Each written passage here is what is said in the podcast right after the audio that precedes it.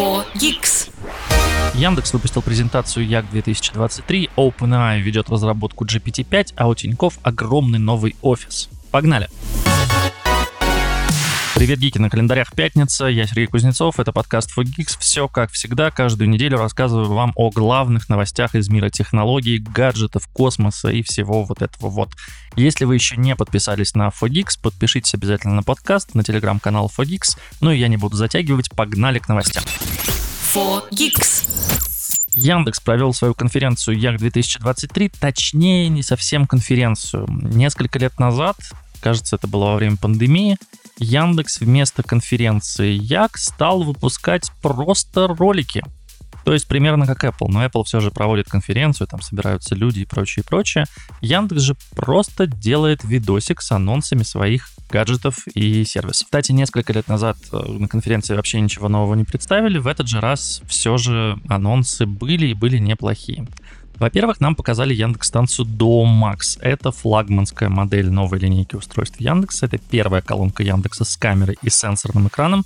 Ну, по сути, такое уже выпускал Сбер, а до этого, конечно же, такое выпускал Google. Это колонка с экраном, которую, как правило, люди ставят, например, на кухне или, не знаю, в коридоре. Ну, не знаю, зачем она в коридоре. В общем, это нужно там, где вы можете голосом попросить что-то вам показать. Например, какой-нибудь рецепт или какую-нибудь инструкцию, ну вообще, где вам нужен э, экран. Тут есть немножко лукавства, да, то есть это именно колонка с экраном, потому что у Яндекса это есть Яндекс ТВ станция, и это по сути экран с колонкой, точнее телевизор 55, 65, какой-то там еще э, дюймовый с Алисой встроенный. И это, конечно, немного другая история, но вот здесь это именно колонка, максимально похожая на Яндекс станцию 2, который вот прилеплен экран, которым можно пользоваться. При этом можно смотреть на этой колонке и фильмы, можно общаться с друзьями по видеосвязи, ну, в целом это просто а, колонка, умная колонка с экраном.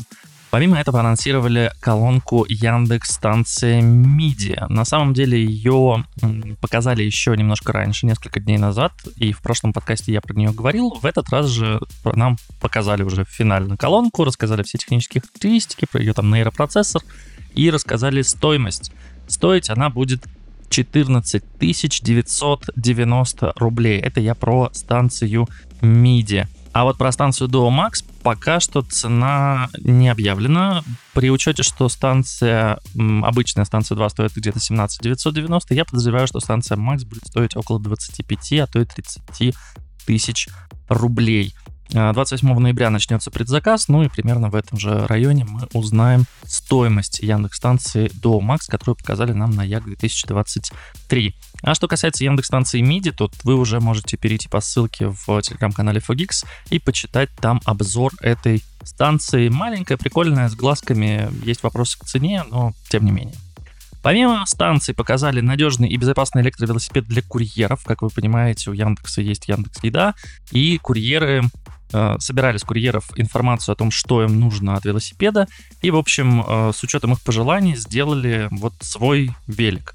Он подходит для использования в любое время года, оснащен емким аккумулятором, у него есть багажник для перевозки грузов. В целом выглядит прикольно. Он такой небольшой, он кажется, что колеса у него меньше, чем у стандартных MTB великов и стандартных великов городских, на которых иногда ездят курьера. Там действительно удобное э, крепление для вот этой вот фирменной яндексовской сумки.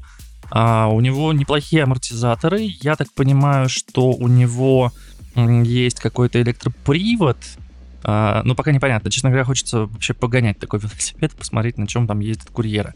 Но судя по тому, что Яндекс заявляет, что велосипед сам контролирует скорость и не позволяет превышать установленный лимит, ну, я подозреваю, да, что электроника там все же внутри есть. Есть зеркала, что немаловажно.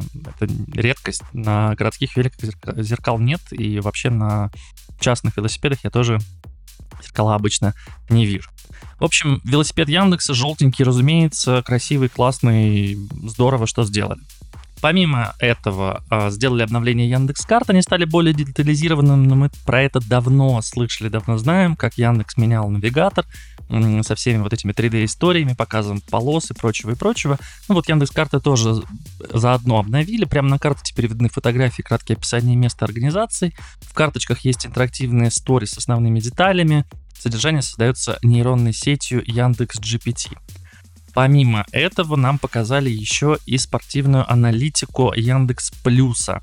Вместе с В-спорте а, Яндекс разработал систему видеоаналитики. То есть, когда вы смотрите видео а, футбола, а, вот эта система отслеживает движение игроков на поле, показывает их скорость, траекторию и другую игровую статистику. То есть не только то, что вам передается, не только то, что вам рассказывают датчики с а, поля и то, что вам выводит там телеканал, а еще и вот автоматическая нейронная сеть рассчитывает разные параметры в зависимости от того, что она там видит на картинке.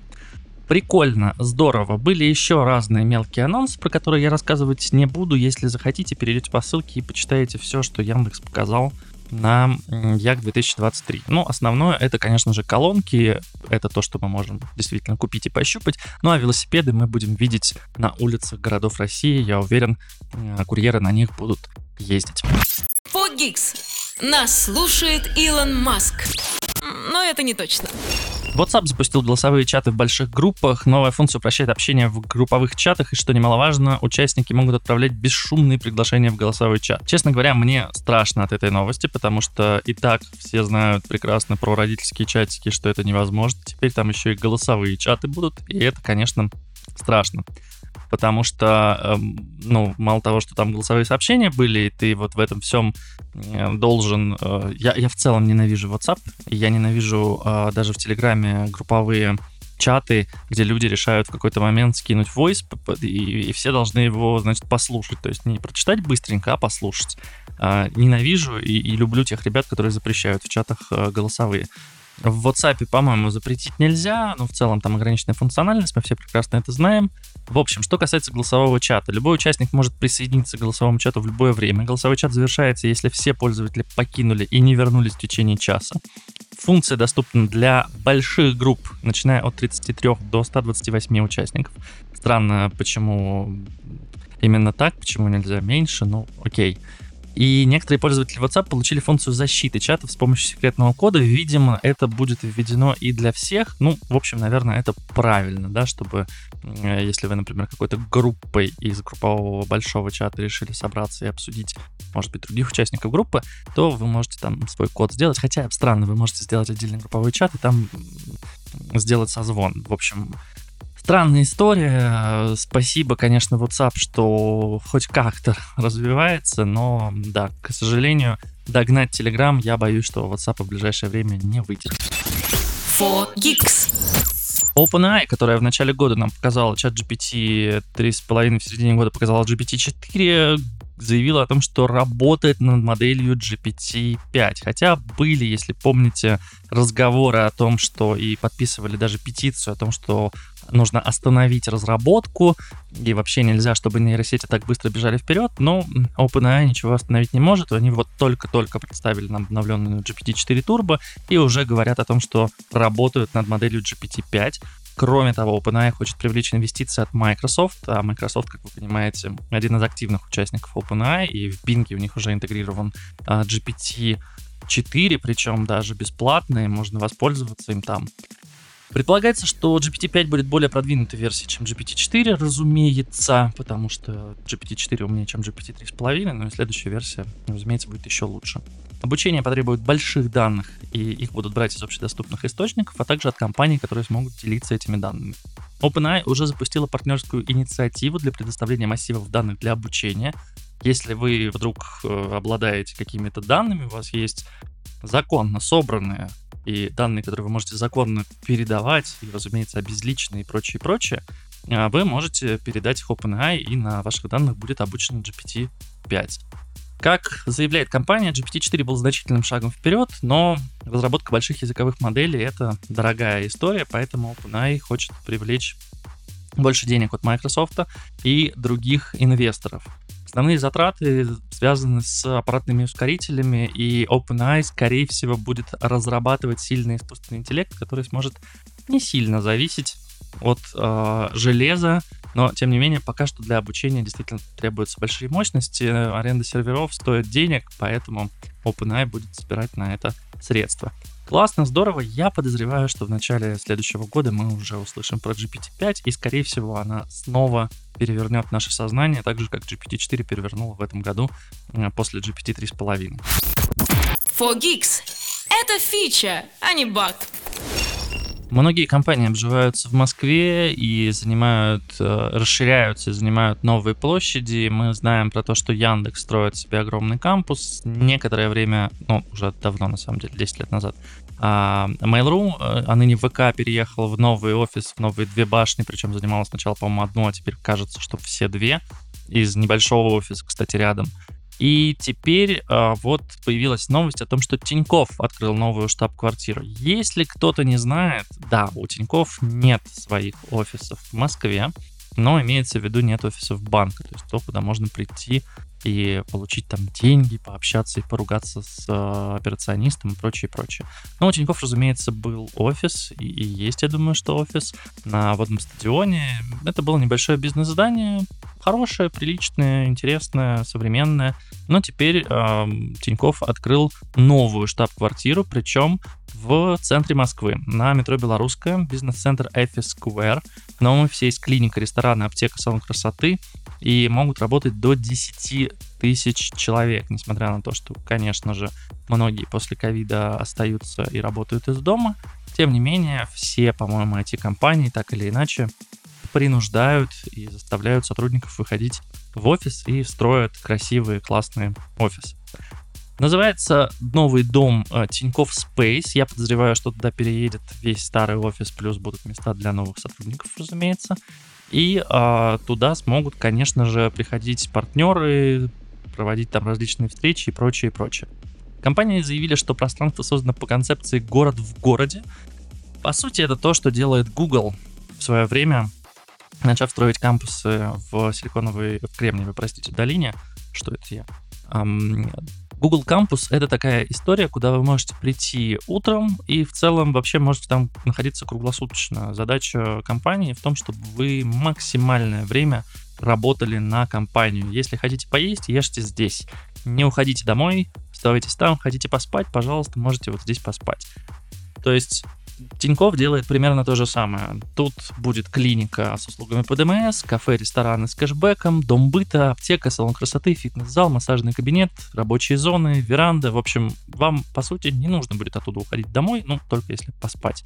Но все остальное время вы будете проводить с коллегами, ну и, соответственно, таким образом повышать ценность своей работы в компании и повышать ценность компании. Ну, подход хороший, правда, в Гугле, по-моему, начали уже от этого отказываться, потому что компанию начали канцелить за э, несоблюдение work-life balance, потому что люди очень много времени проводили в офисе.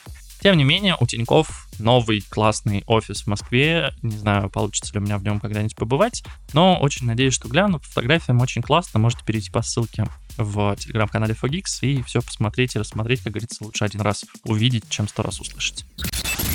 Fogix. Microsoft выпустила внезапно Windows для iPhone, iPad, macOS и для Windows. Э, да, я не сошел с ума. А, это действительно такая новость. А, но Windows здесь это приложение, это не операционная система, поэтому приложение Windows теперь существует для iOS, iPadOS, macOS, Windows и даже в виде веб-интерфейса. Вы, наверное, хотите узнать, а что же такое приложение Windows? Вообще, зачем это нужно?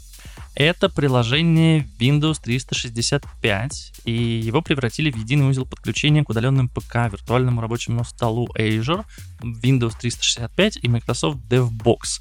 То есть, по сути, это приложение для подключения через облака к вашим Windows компьютерам. И здесь, конечно, логично, что оно вышло на все остальные операционные системы. Кстати, странно, что для Linux нет и для Android нет, но, наверное, будет. Вообще, Microsoft уже не первый год предлагает средства для удаленного доступа, и мы все знаем про удаленный рабочий стол, и были различные сервисы для подключения к Windows компьютерам, но отдельного приложения не было. И появление отдельного приложения, причем с названием Windows, это, скорее всего, намек на то, что Microsoft очень сильно хочет перенести Windows в облако, и очень может быть, что эм, оно туда и уйдет. Я так понимаю, что там уже можно запускать через это приложение Excel, Word и Edge, можно подключаться к удаленным рабочим столам, ну и, возможно, еще какие-то приложения там появятся. Вероятно, будет возможность вообще запускать как в э, этом как в игровых сервисах, когда вы запускаете виртуальную машину, не виртуальную, точнее, а вы в облаке запускаете машину, на ней что-то делаете. Может быть, здесь будет тоже такая же история, что вы сможете просто заплатить за Windows компьютер, потому что, ну, не всегда, не всегда и не все можно сделать, к сожалению, с Mac или с iPad уж тем более. А тут заплатили денежку, запустили где-то виртуальную машину на винде, поработали в ней, закрыли и, в общем-то, радуют.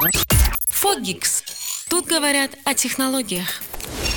Тем временем в космосе тоже что-то происходит. Джеймс Уэбб обнаружил две новые далекие галактики при помощи орбитальной инфракрасной обсерватории.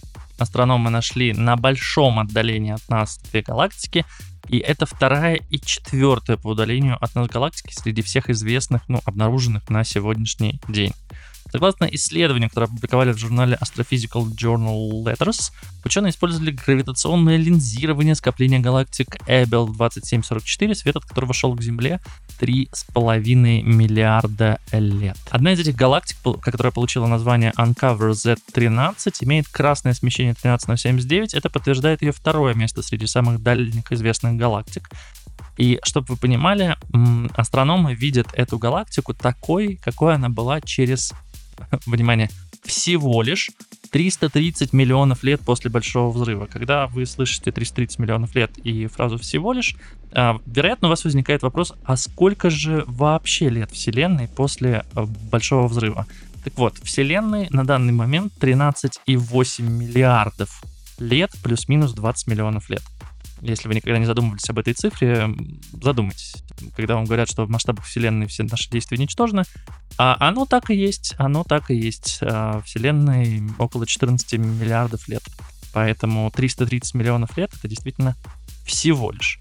И очень долго свет э, этой галактики идет до нас. Ну вот мы видим ее сейчас вот такой. Другая обнаруженная галактика Uncover Z12, а, ее помещают на четвертое место в списке самых отдаленных галактик. Эм, собственно, почему бы и нет, у нее красное смещение 12393. Астрономы говорят, что они по этим цифрам что-то понимают. Я вот не очень. Обе галактики характеризуются низким содержанием металлов и активным образованием звезд. Больше пока мы про них ничего не знаем. На фотографиях это выглядит просто как маленькие точечки, которые призумили, и они очень-очень-очень мутные. Но выглядит это все очень красиво. Советую перейти по ссылке в телеграм-канале Fogix и посмотреть картиночки. Очень-очень воодушевляют. Fogix.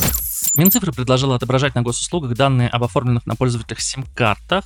И это классная идея, потому что сейчас, если у вас остались какие-то симки, то вообще непонятно, могут ли мошенники, точнее, ну, все мы в свое время регистрировали какие-нибудь сим-карты, покупали какие-то вторые и третьи телефоны, номера, а потом в итоге выбрали один основной. Ну, может не все, но я точно так делал, знаю, что другие люди тоже так делают. Идея ведомства в том, чтобы предоставить данные о тех сим-картах, которые на них зарегистрированы, гражданам в личных кабинетах госуслуг. Кроме того, может быть, мошенники на вас зарегистрировали какую-нибудь сим-карту и пользуются ей для, не знаю, рассылки спам-сообщений для чего-то похуже. Может быть, для звонков, кто его знает. А если пользователь увидит номер, который он давно не использует или вообще не регистрирован на себя, он сможет заблокировать его и снизить риск мошеннических операций. В МТС заявили, что операторы и так обязаны информировать граждан об оформленных на них номерах, поэтому сбор данных на госуслугах может быть избыточным. К тому же их размещение на сторонних ресурсах может дать злоумышленникам дополнительный инструмент для афер. Последнего опасаются и в Теле2. Что касается МТС, у меня большой вопрос вообще к безопасности внутри компании МТС, потому что мне из МТС неоднократно звонили, точнее, мне звонили какие-то коллекторы о том, что я в МТС-банке взял кредит, хотя ни в бюро кредитных историй, ни где-либо еще у меня никакой информации о том, что я брал в МТС кредит не было, хотя МТС зачем-то запрашивал мою кредитную историю, но, тем не менее, никаких кредитов у меня не было, и вопрос, каким образом мой номер телефона, не МТС, кстати, попал к коллекторам, почему МТС это передал, как вообще МТС собирается отвечать за безопасность при учете, что у них вот прям недавно была огромная утечка данных. Ну, у меня большой вопрос к этому участнику рынка. А если Теле2, Мегафон и Билайн я еще как-то доверяю, то с МТС, конечно, у меня лично большие вопросы. В любом случае, а, участники рынка заявляют о том, что собирать данные нужно будет в режиме реального времени. Для этого нужно обеспечить стабильную работу госуслуг.